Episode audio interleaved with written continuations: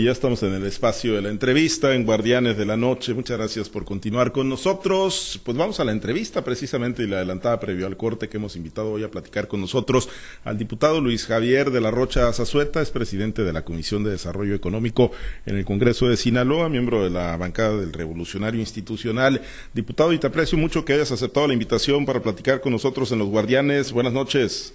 Buenas noches, Pablo. Qué gusto saludarles y sobre todo al auditorio. Es un placer estar con ustedes. Gracias. Pues además de los temas ahí en el Poder Legislativo, ahí en el, en el Congreso, pues por elemental derecho a réplica. La, semana pasada hubo ahí unas expresiones eh, fuertes de parte del diputado Feliciano Castro Melendres en, en su contra, ¿no? Todo esto pues, se inscribe, ¿no? Ya entre lo que hemos estado viendo y que antes de entrar ahí con, con, con sus valoraciones sobre lo que ha dicho el diputado Feliciano Castro, yo conozco conocer su opinión, diputado, sobre lo que hoy ocurrió, este, este agarre, este pleitazo que se aventaron Pedro Villegas Lobo y el diputado Gener René Jorges ahí en los patios del Congreso.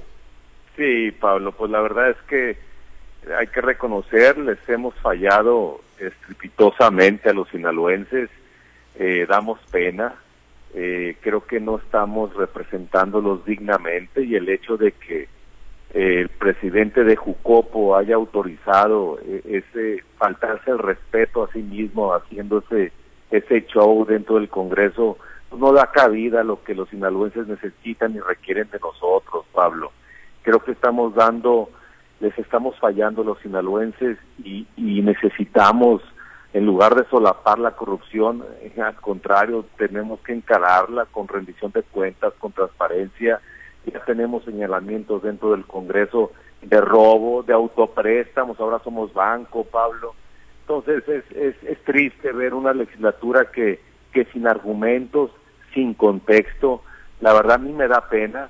Eh, escuché el día de hoy también los argumentos dentro de, del Pleno, en la cual, digo, la verdad es que no conocen el proceso. Hablaba el propio presidente de la Jocopo, diputado de Morena, de la inconstitucionalidad de las iniciativas señor presidente de Jucopo, la inconstitucionalidad recae en el Poder Judicial, no en el Pleno ni en el Congreso. O sea, es, es una tras otra, Pablo. ¿Qué te puedo decir? Sí, de hecho fue pues el señalamiento ¿no? que, que en este espacio hizo y que bueno, pues ya lo llevó ahí al Pleno el diputado Feliciano Castro Melendres, que usted a título personal pues ha estado presentando eh, iniciativas que son claramente inconstitucionales, valorado esto efectivamente por Feliciano Castro Melendres y, y básicamente en respuesta también ¿no? a lo que usted señaló que pues Feliciano Castro Melendres ya no tendría por qué estar como presidente de la Junta de Coordinación Política o como líder de la mayoría morenista porque ya no concita al establecimiento de acuerdos, diputado, entre las diferentes fuerzas políticas.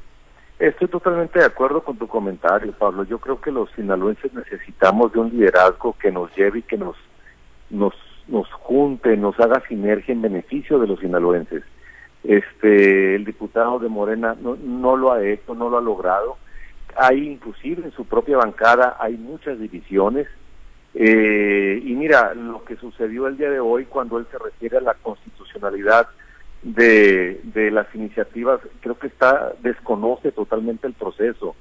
Eh, toda iniciativa sigue su curso eh, a través de las distintas comisiones y no es él no es él ni nadie para para juzgar al respecto, sino es somos los 40 diputados, o sea, está totalmente confundido y sobre todo que en este caso, cuando él se refiere a las iniciativas del Paz como basura, o inclusive las propias o las que no son de su bancada, creo que es una manera de faltarle respeto a los sinaloenses, este, no nomás a, nosotros, a mí que me diga misa, pero pero lo que lo que es una realidad es que el señor carece de carece de integridad, de coherencia y de congruencia eh, eh, está manipulando y ante falsedades y ante mentiras no podemos seguir así. O sea, la situación del Congreso es grave y el gobernador debe de tomarlo en cuenta, el secretario general de gobierno debe de tomarlo en cuenta,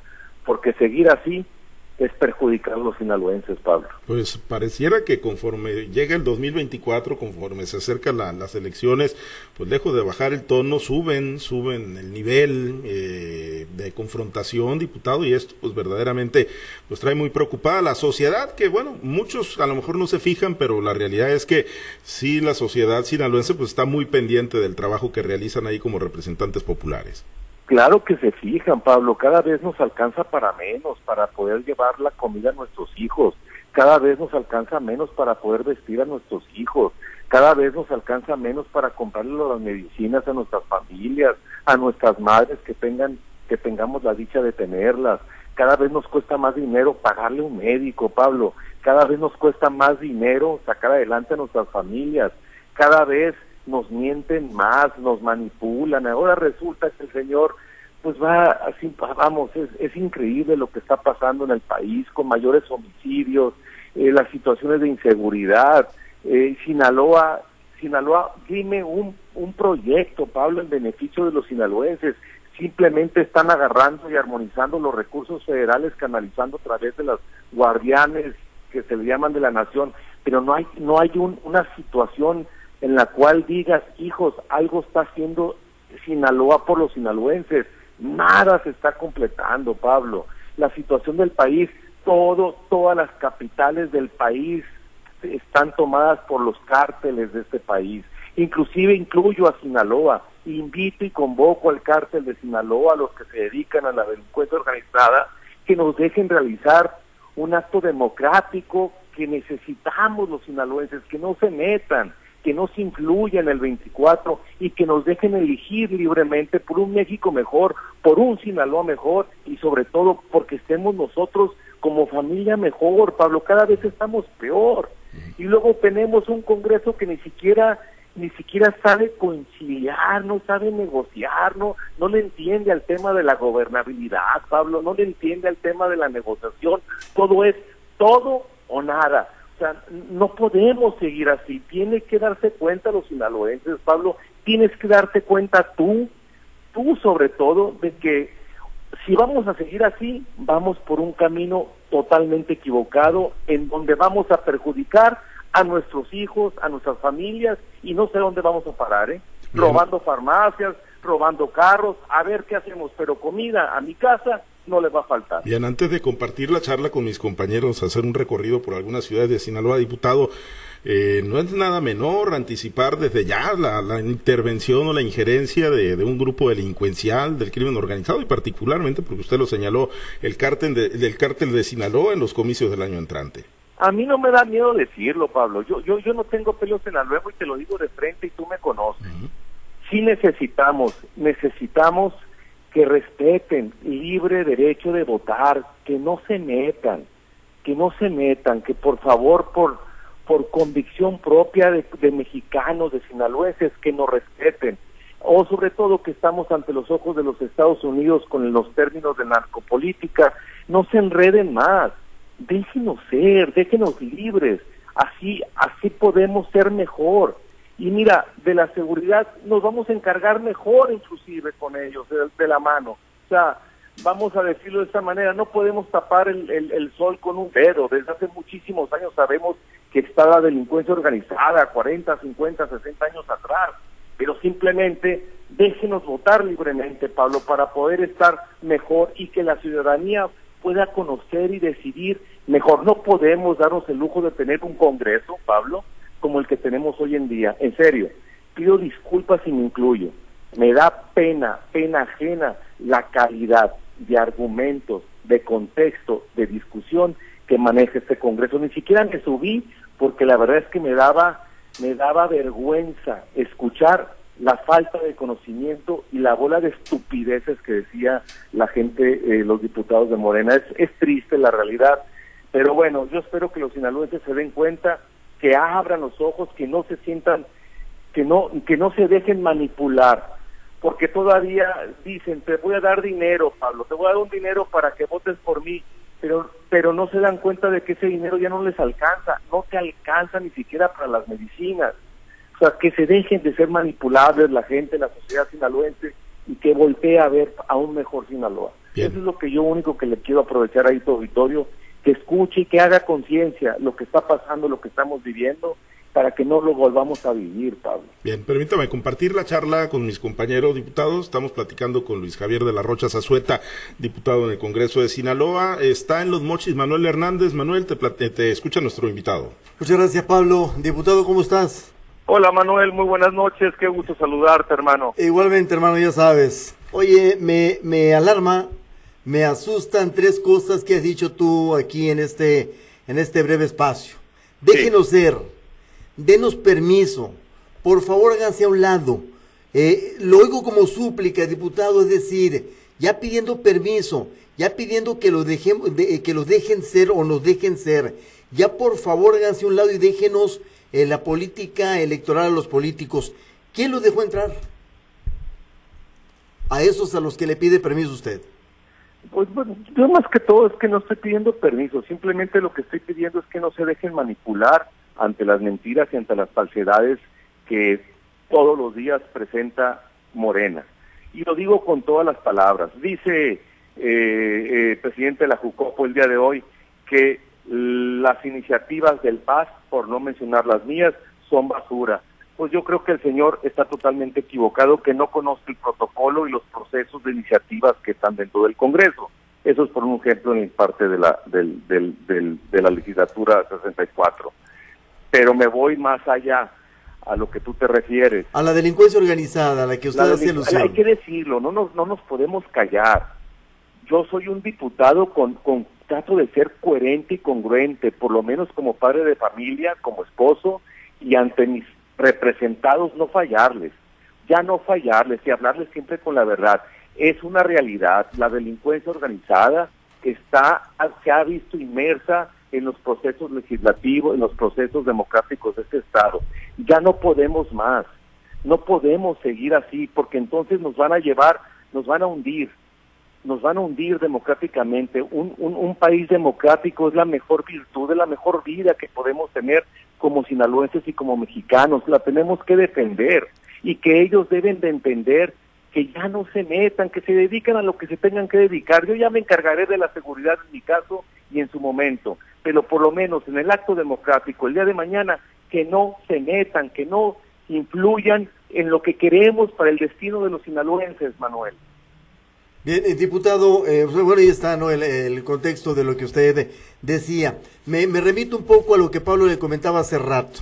Si yo me meto a un arrabal o a una cantina, voy a escuchar, no un debate, pero sí una plática más entendible y más decente. Si me voy a un, a un lavadero de vecindario, quizá escuche palabrotas, pero van a ser más decentes porque me las va a decir alguien, alguien que, que, que de la calle, que está en el pueblo, que está en el lavadero. Pero si me meto, si meto una taquería al Congreso del Estado y veo esas bravuconadas entre dos diputados, ¿dónde estoy, diputado, entonces, en este momento? Manuel, estamos enfrente de actos de corrupción, de cheques robados, dinero robado de los sinaloenses. Estamos enfrente de autopréstamos. Ahora somos banco sin cobro de interés.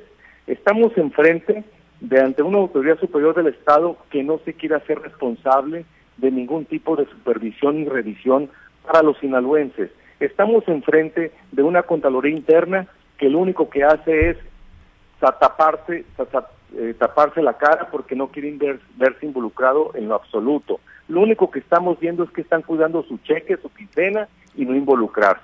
Lo que vamos, lo que vimos el día de hoy fue una falta de respeto para los sinaloenses, pero también para el presidente de la Jucopo, que él haya permitido, porque además en el Congreso no sepa, no pasa nada si no lo autoriza él y que haya permitido e, e, esa falta de respeto hacia los sinaloenses y a él mismo, a mí se me hace insólito es insólito que hayamos vivido lo que vivimos el día de hoy. Y pongo, y pongo las cosas como son. Si, si el diputado Bojorque, si el diputado Lobo se pusieron al tú por tú por, por cualquier razón o motivo, simplemente el que propuso y el que orientó todo eso fue el presidente de la JUCOP. Entonces hay que decir las cosas como son. No podemos representar a los sinaloenses con tal vulgaridad. Tenemos que ser mucho más honestos con nosotros mismos y realmente tomar las cartas de representatividad con congruencia y con coherencia y con responsabilidad y con profesionalismo para representar a los sinaloenses y representante a ti, Manuel, dignamente. y lo que pasó hoy que no se vuelva a repetir. El diputado Feliciano Castro, a tu juicio, diputado, eh, ya hace daño donde está, partiendo de lo que dijo en este espacio de la basura legislativa del partido sinaloense y lo que lo reiteró insistentemente en los días eh, sucesivos? Bueno, yo lo que lo que yo lo que puedo decirte es hablar por mí mismo. Yo he presentado iniciativas que realmente tratan de beneficiar a los sinaloenses. Te puedo comentar tres. Eh, en la mujer embarazada que se encuentre con vulnerabilidad, apoyarla con recursos. En las situaciones en las que eh, hoy en día se está presentando una iniciativa por parte de Morena donde quieren una, vamos, la, la maternidad subrogada, que es rentar el vientre, pero entre particulares, es supuestamente que debe de ser ante notario y registrarse ante la Secretaría Pública, pero tú y yo sabemos que eso no se hace. Este es, es, es, es un asunto, es un trato entre particulares que la que más, la que más perjudica es a la mujer. Eh, es un secuestro moderno que le llaman y además puedes generar el, lo que se le llama bebé limpios, que es eh, el, tráfico de órganos en el mundo, porque además lo abres hacia el mundo la iniciativa de Morena. El, e, es una farsa lo que me, lo que dicen de la, la, agenda púrpura. La agenda púrpura nace de la Secretaría de la Mujer, que para mí debería de ser la Secretaría de la Familia, no de la mujer como parte colateral. Sin embargo, presenté la iniciativa precisamente para que sea, sí, que sea eh, no oneroso, que sea altruista con aquellas parejas que puedan ser infértiles y paso a paso ir mejorando y ir viendo la manera para apoyar a aquellas parejas del mismo sexo que quieran ser papás. Eh, no pasa nada, pero poco a poco. Tres, el tema del aborto. Nosotros, yo fui en contra del aborto y siempre se los dije desde un principio, no podemos votar sobre el aborto porque no tenemos un lugar, uno que me digan para cuidar y abrazar a la mujer para el tema del aborto. Hoy en día no lo tenemos. Es un negociazo, ¿eh? Es un negociazo enorme. ¿Qué es lo que trato de explicarte, Manuel? Realmente no tenemos una agenda hacia futuro. No tenemos una agenda, hablan de una agenda de paridad y de género. ¿Cuál paridad y cuál género? Es al contrario, son ocurrencias. Y Feliciano, el diputado de Morena, no tiene idea hacia dónde caminar. Y esta situación y esta confrontación que estamos teniendo dentro del Congreso el secretario general de gobierno, que es el responsable de la gobernabilidad del Estado, debe abrir los ojos y debe de sentar y abrir una mesa para poner orden. Porque esto, lo que pasó hoy y lo que puede venir mañana, puede ser un desorden en perjuicio de los sinaloenses. Y es lo que no podemos permitirnos, Manuel. Bien, diputado, de mi parte, gracias, eh, Luis Javier, diputado de La Rocha, eh, desde el norte del estado. Eh, si tú me permites, te invito a WhatsApp, en WhatsApp está Diana Bon, y gracias nuevamente. Manuel, gusto saludarte y espero verte pronto. Gracias. Estamos pendientes por acá. Gracias. Diana. Gracias, Manuel. Buenas noches, diputado. Un gusto saludarlo. Igualmente, Diana, igualmente allá buenas noches a tu, a tu auditorio. Preguntarle con todo esto que ya le comentó a Pablo César, también a Manuel Hernández, ¿hay un autoritarismo? ¿Es así lo siente al interior, así se siente al interior del Congreso? Sí, Diana, sobre todo no tanto un autoritarismo, hay un desconocimiento. No saben, no saben eh, la gobernabilidad recae en la negociación y en la búsqueda de estar mejor. No lo entienden. Ellos cuando fueron minoría, como que ahora que son mayoría, como que llegaron con muchos complejos, llegaron con muchos corajes, llegaron quizás, quizás fueron maltratados en algún momento y vienen con un plan de venganza. Y, esas manifestaciones que te estoy comentando, poco, poco a poco lo han reflejado. No hay madurez, en una madurez política hay, hay consenso y hay acuerdo. Aquí no lo hay. Aquí es todo o nada. Y ante esas actitudes revientas, Diana. O sea, todo revienta. No, no, no hay negociación que aguante ni tiempo que te espere. Pero el problema es que lo piensan en sí mismos y para ellos mismos, cuando realmente estamos ahí para ustedes, Diana, para los sinaloenses. Y son iniciativas que deben de beneficiar a los sinaloenses, no, no a grupos de interés como ellos lo están manejando. Bueno, la agenda púrpura es una agenda de Tere, de Guerra, que anda haciendo Tere Guerra. Estoy de acuerdo que la Secretaría de la Mujer tenga influencia y que tenga de alguna manera eh, interés en ciertas, en ciertas iniciativas, pero no en todas, Diana. Ahora resulta que la presidenta de la comisión pues casi casi está eh, atendiendo su agenda en la Secretaría de la Mujer. Por eso estoy proponiendo que la Comisión de la Familia se separe. Somos solamente dos estados en el país, Diana, Nayarit y Sinaloa, que todavía la Comisión de la Familia está con paridad de género. Ya no podemos, ya los tiempos no te lo permiten. Necesitamos una Comisión de la Familia que atienda a la familia, a los integrantes de la familia y vea por la familia. ¿Esto hacia dónde va? ¿Podría caer en un problema mayor, evidentemente, que colapse todo, eh, una ingobernabilidad? ¿Hacia dónde cree que va encaminado toda esta situación que se está viviendo en Sinaloa, en el Congreso específicamente? Pues yo creo que todo lo que estamos teniendo en el Congreso es una parálisis, en donde tenemos, creo que somos el último lugar a nivel nacional en, efectividad eh, en el Congreso. estamos este, con las armonizaciones federales, estamos totalmente alejados eh, las, las fracciones que representa el Congreso a, través de los ciudadanos con sus diputados, pues hay un rompimiento, hay, hay un, hay un, no hay acuerdos. Eh, en el propio PRI, yo te lo digo, te lo digo abiertamente porque todo el mundo lo sabe, pues están, pues, estamos totalmente divididos, no tenemos una, un, un objetivo en común, causas totalmente diferentes, a la cual agradezco que me den las, las libertades que yo mismo también he buscado y me he merecido, eh, por lo que tú quieras, pero a lo que trato de, de, encerrarte, Diana, es que al final del día, al que perjudicamos es a los sinaloenses y el actuar de hoy, de la 64 legislatura, es de dar pena y de pedir disculpas porque no los estamos representando dignamente. Tenemos que actuar con política, con gobernabilidad, con acuerdos. Y si Feliciano, si el diputado, presidente de la Jucopo, no se presta, no abre esa capacidad, esto va a terminar muy mal, muy mal para los sinaloenses.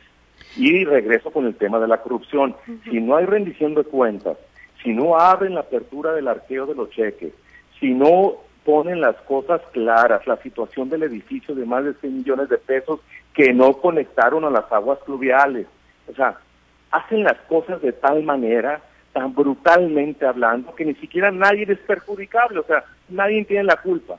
Entonces, ah, ¿qué es lo que trato de explicarte para cerrar, Diana? Ellos no se quieren hacer responsable de nada, pero sin embargo culpan a todos los demás. Como está sucediendo, por ejemplo, el tema del aguas. ¿Se el tema del aguas es, algo en la cual yo te lo, lo he dicho en otras ocasiones. Este, yo me he mantenido al margen porque soy diputado y creo que como diputado no podemos ser ni juez ni parte, pero sí te digo, Diana, que estoy de acuerdo con la armonización, una armonización que esté dialogada y acordada, estoy de acuerdo con la autonomía, estoy de acuerdo con la rendición de cuentas y estoy de acuerdo con la transparencia. Esto es un movimiento que se dio a nivel nacional, que inclusive hubo hasta un suicidio, eh, un suicidio en la ciudad de, de Jalisco a raíz de este movimiento nacional. Pero sin embargo tenemos estados con mucho éxito como Sonora, como San Luis Potosí, como Zacatecas, donde hubo una armonización, pero en base en qué, Diana? En una mesa de diálogo, de acuerdo, de compromisos y de coincidencias, pero no de confrontaciones. Cuando tú inicias un proceso confrontando, las cosas no terminan bien. Cuando inicias un proceso de prisa, la prisa te va a llevar a un lugar donde no quieras estar. Esto es también, se podría decir que pues es similar a lo que están viviendo, ya lo adelantaba hace algunos momentos, dentro del Partido Revolucionario Institucional, los lleva a, lo que se está viviendo actualmente en Sinaloa con la elección del líder estatal.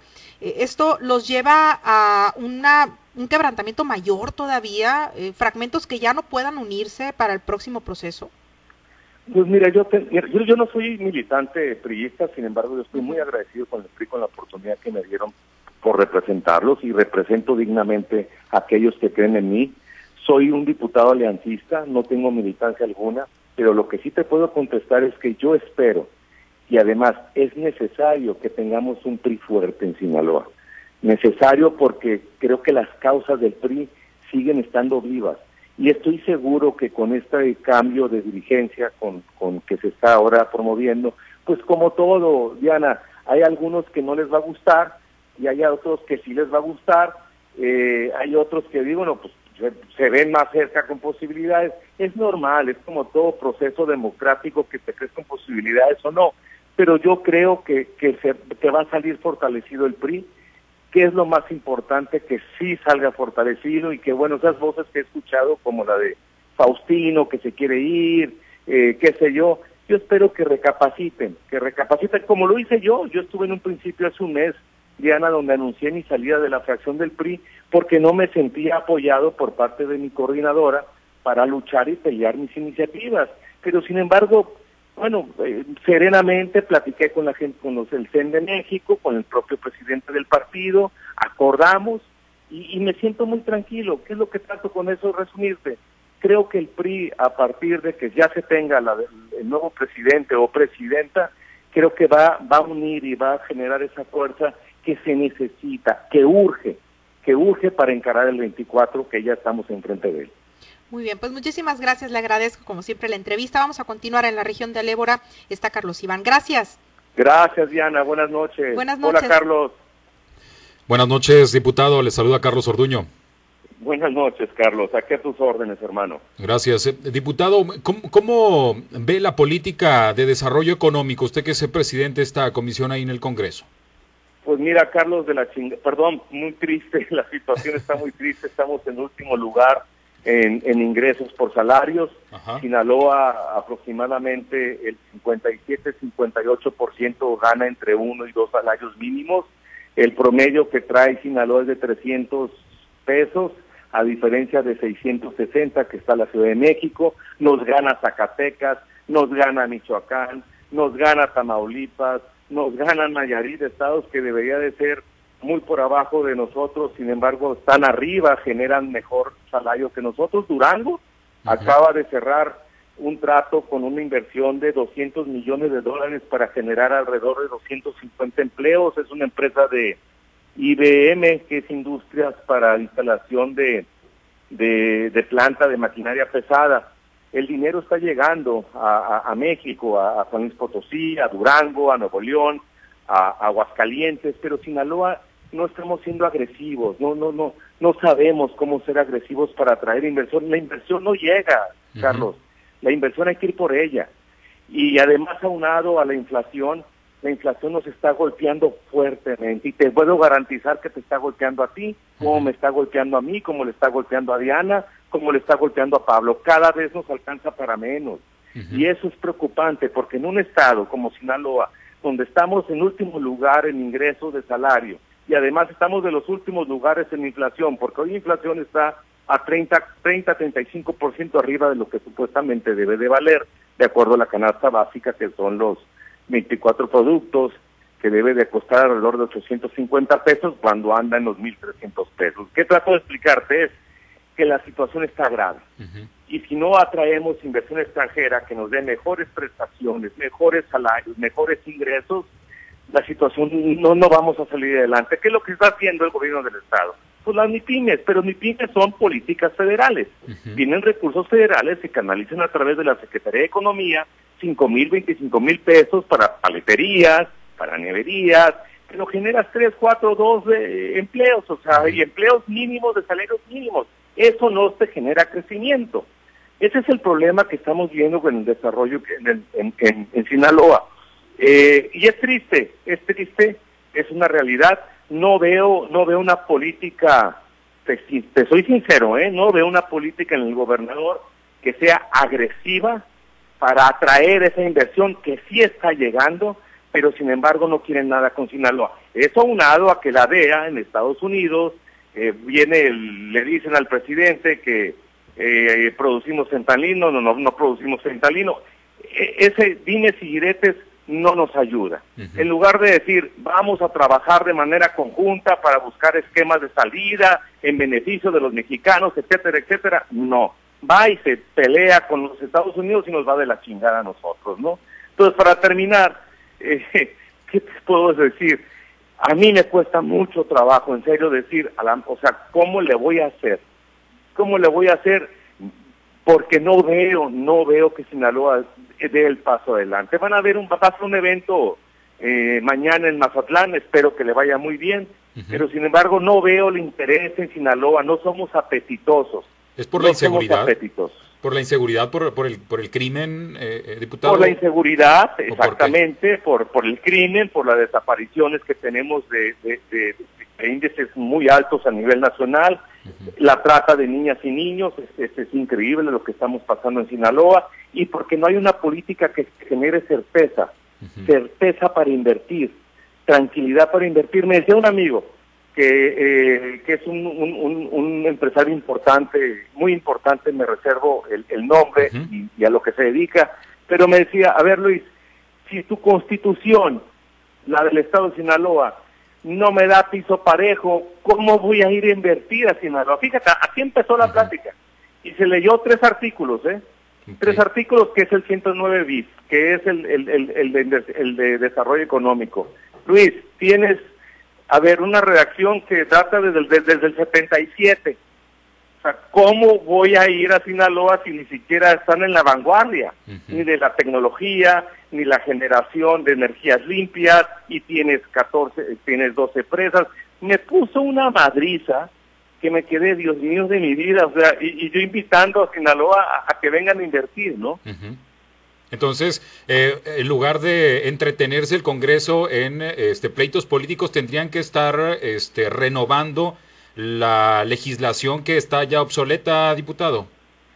bueno, yo en lo personal he presentado iniciativas para, para estar a la vanguardia en materia de competencia y desarrollo económico, pero bueno, parece ser que el presidente de la Jucopo tiene algo personal contra mí y si no, pues bueno, no, no, no, le, no, no le es de su interés pasarme ninguna iniciativa al Pleno y por el otro lado, pues la coordinadora de mi fracción, pues eh, aunque me ha comentado que ha luchado por, por tratar estas, sacar estas iniciativas, no, no ha tenido el éxito, pero comentando lo que tú mm, eh, me, lo, me lo refrescas, aunado a eso hay algo muy importante. El presidente de México acaba de dar palo a las concesiones.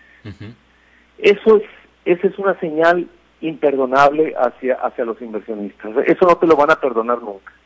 Y luego si te metes a Sinaloa, donde tenemos el tema de la inseguridad, nos, nos, el Senado de Estados Unidos, la presidencia de Estados Unidos y uno que otro diputado nos menciona por lo menos dos, tres veces al mes, eh, el gobernador del estado no se porta agresivo, no trae una política de agresividad en beneficio de atracción, eh, no tenemos presencia en las expos internacionales y mundiales de competencia y de, y de inversión, pues no tenemos nada que hacer. O sea, estamos perdidos. No, no veo yo a corto plazo eh, cómo le va a hacer el secretario de Economía para sacar adelante a Sinaloa. Y eso aunado en que seguimos siendo el último lugar, de acuerdo a los números del INS, eh, en ingresos. De acuerdo a la Coneval, una de cada tres mujeres está en extrema pobreza. Y luego además, aunado a ello, en Sinaloa, los, la inflación estamos en 24 lugares, es decir, prácticamente casi el 58% de 1.400.000 trabajadores, estás hablando de la mitad, casi un poquito más de la mitad, no ganan más de dos salarios mínimos. Ese es el Sinaloa que tenemos, ese es el Sinaloa que vivimos, hermano. Y en el futuro cercano, no, si no se cambia eh, eh, la política actual, no, no se va a modificar esto, eh, diputado. ¿Qué, ¿Qué, se tendría que estar cambiando en estos momentos?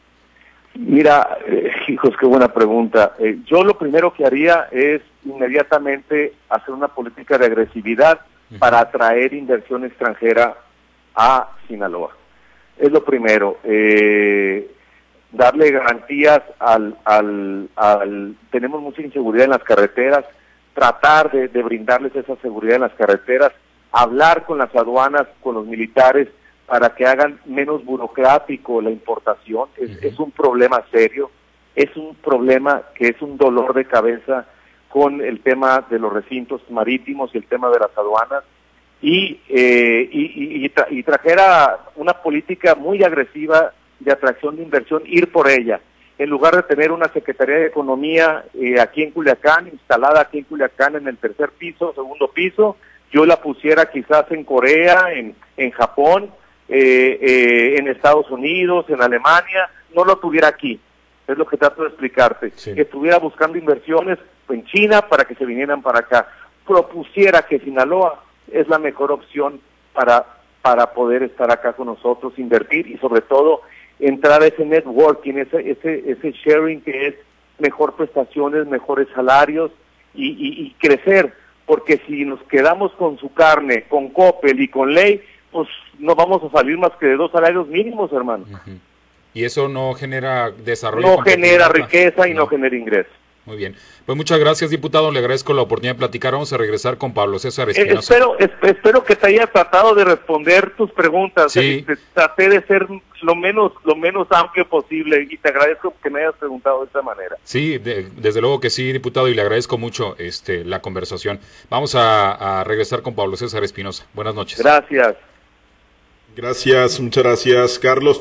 Oye, diputado, pues nada más antes de concluir eh, la charla, pues eh, pareciera que nos deja un escenario de, resignación para la sociedad ya pues, sobre lo que ocurre en el Congreso del Estado y que no hay poder humano político que, que pueda hacer cambiar las cosas.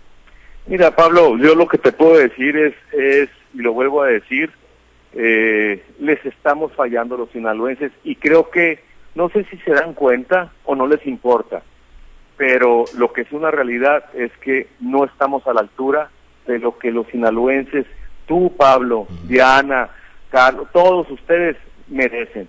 Y eso, en lo personal, a mí me hace sentir mal. Bien, diputado, pues seguiremos eh, platicando, agradecerle de que haya aceptado hoy la invitación para platicar aquí en Los Guardianes. Yo encantado, siempre invítenme, invítenme más, hombre, Por por, favor, me sí. emociona y me encanto con ustedes. Lo seguiremos buscando, gracias, diputado. Hasta luego, buenas noches, saludo a tu auditorio, que descansen. Gracias, Luis Javier de la Rocha Zazueta, diputado local, eh, aliancista, aliancista, aunque todavía lo tienen, eh, por cierto, en, la página del Congreso como parte de la bancada del PRI, pero pues ya, ya lo decía él, que en su momento, bueno, se separó, ¿no? De, de dicha bancada del Revolucionario Institucional, diputado aliancista, ¿no? Ha tenido participación incluso con, con otras fuerzas y más desde la trinchera ciudadana. Bueno, gracias a Luis Javier de la Rocha hoy en entrevista en Guardianes de la Noche.